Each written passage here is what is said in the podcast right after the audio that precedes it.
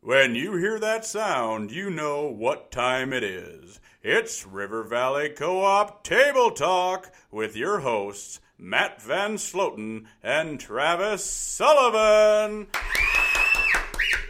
Matt, how are we doing today? We are doing fantastic. Well, that's great because guess what? We have a fungus among us. That's right. We are talking none other than fungicide with our um, co-worker and crop protection execution lead. Did I get that right, Matt Buckman? You sure did. Awesome. all right, another Matt here. This is going to be awesome. Too many Matts in one room, but we'll deal with it. Ah, that's right. Just walk all over us like usual. Anyway, Matt, uh, tell us a little bit about yourself. Uh, just this is your first time coming on the podcast, correct? Very first time, rookie on the podcast today. Been with River Valley about uh, 20 years, um, in the role of a crop protection execution lead. Um, been in that role about uh, two years. Um, focused on uh, the micronutrient, fungicide, crop protection aspect. Awesome. Well, I mean, the the hot topic right now is, of course, fungicide with uh, with everything getting to that tassel point and um, and moving towards applying fungicide. So, why don't you tell us a little bit about you know the, the weather patterns we've had and, and what that means for potential diseases and, and what we have out there. Yeah, the current weather pattern with with the rainfall we've been getting the last uh, two three weeks, um, the cooler temperatures, the disease forecast maps have drastically changed in the last two weeks. Um, our disease pressure and forecast is considerably higher. We're in a high risk for tar spot, northern corn leaf blight. Um, a lot of diseases will will show up this year, um, relatively soon. So you're talking about all this stuff's showing up pretty soon. So obviously, we're probably looking at the, the best way to get after these things, be preventative, not try to get it after the fact, right? Yeah, absolutely, absolutely. Uh, fungicides do carry both a curative and a preventative, but uh, as you know, it's a lot easier to prevent things than uh, than always try to attack them on the curative side. Awesome. And and these fungicides have come a long ways, right? As we no longer need to to wait until that brown silk in order to take advantage of the full residual that the fungicide has, right? Yeah, absolutely. The the new fungicides that that have uh, come out here in the last two or three years have a 60 day residual uh, life with them. Um, so anytime we get close to tassel, we can go a week or two before tassel through to full tassel um, to get our 60 day residual. Well, super. That that makes it a little more. We'll call it application friendly, if anything else, because I, I hate to say, I don't think we can spray everything in one day when a lot of this corn was planted fairly close, and some of it will tassel and do those same stages as we go through throughout the life cycle of it. We can't get it all done at one time. So that that gives us le- flexibility, and and I'd probably agree with that. What I've seen as well is I've never been able to really say that. Oh, I went too early. Now, so w- along with that, we're, we've been using some some we'll call it adjuvants to help that stuff stick as, as we're going through, whether it's a ground, whether it's a aerial application, those kind of things. Do you have a little insight on, on what we should be using and what's what's a great? Yeah, yeah. So, so we use Master Lock. So, so Master Lock is a combination of a surfactant deposition aid. So it will it will help keep the fungicide from evaporating when it's applied by plane or by ground. Um, cover and spread on that plant to get uh, the the most effective use of that fungicide. Okay, so we're gonna rewind this clock. I know some of some of probably hopefully our listeners have had some maybe these issues that we talked about timing and using some of these mm-hmm. pieces. That the challenge usually has always been that, that arrested ear syndrome. Oh, I don't want to go too soon because you know I had I had all these funny looking ears and everything else that happened. I- Are we going to see that with this master lock? Yeah, with with Master Lock, no. So we can go back in time a little bit in the in the fungicide progression.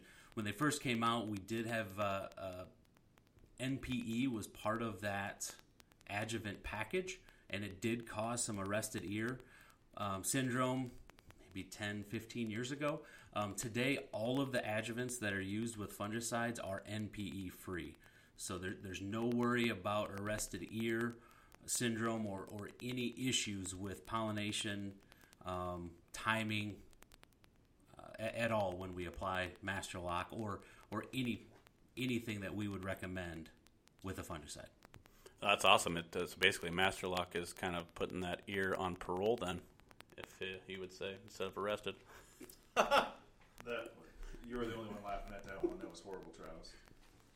I'm sure someone's laughing out there. No, I don't think they are. That's My mother still listens. Sympathy, sympathy of anything else. So, so we, we, we've talked. You know, we're probably leaning this a little bit on the corn side, talking tassels and everything else. But uh, any guidelines and some things we want to watch out for on like the soybean side as well.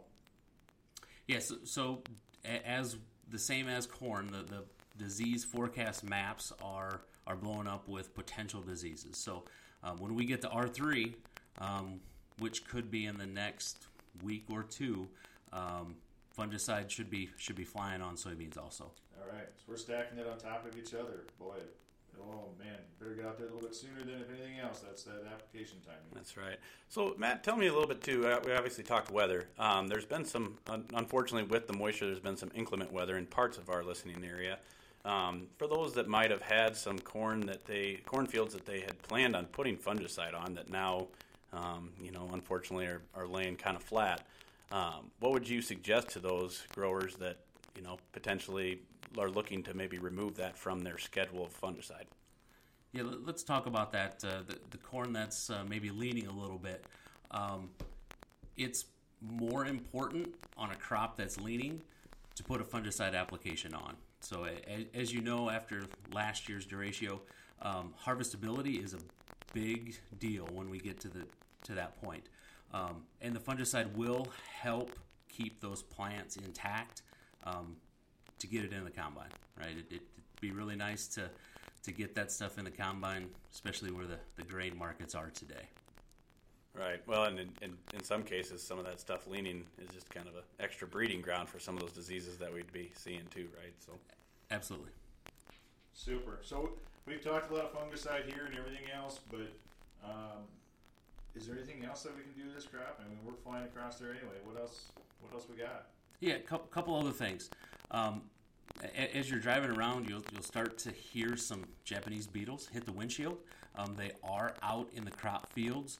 Um, it's a very good time to put a uh, insecticide with to, to kill a Japanese beetle and or rootworm. We're starting to see uh, a lot of the rootworm uh, damage show up, um, and that will help uh, to, to put an insecticide to kill the rootworm beetles. Um, try to kill them before they lay eggs for, for next year. So, so insecticide and then also a micronutrient, right? You want to we want to push yield. Um, the micronutrients will help with with pollination, with grain fill, kernel retention, pod retention, that that uh, all that good stuff. So so micronutrient timing would is, is excellent with fungicide application. And that's all on the same application, right? We don't have to make multiple passes or anything like that. Yep, So, no, just one pass. well, that's awesome. Yeah, that's well, and that's a good point. You know, I've heard, I've heard as well. We've had a lot of rootworm beetles. Uh, heard that kind of is on the rise, and you know, those suckers, besides laying eggs, love to start chewing on silks, and that will really mess up that pollination too. So, we, we gotta, we gotta do it and do it at, at IPM standards and everything else. But we've seen some huge benefits to that over the past few years. Get some big dollars back on that piece. So, and, and a comment on that, on those that let's say the micros tissue samples too that we've seen coming back on some of this corn looks a little bit on the well not say the starved side but a little bit on the short side so it's a great opportunity and with these grain markets oh, let's capture those bushels right That's right. Yeah, just take advantage of every piece we got out there. Absolutely. And you know, like like uh, both Matt said, uh, put that Beetlejuice out there, right? Beetlejuice, Beetlejuice, Beetlejuice. I said it. We, we better start wrapping this up. These jokes are getting worse and worse as we keep going so. Well with that i guess you know we, we appreciate your time here matt. Um, I, and i guess for all of our listeners out there for any more information and uh, to have have one of our account managers look through that field or give you the best recommendation make sure you reach out to us. Uh, and until next time. Keep your boots on the ground.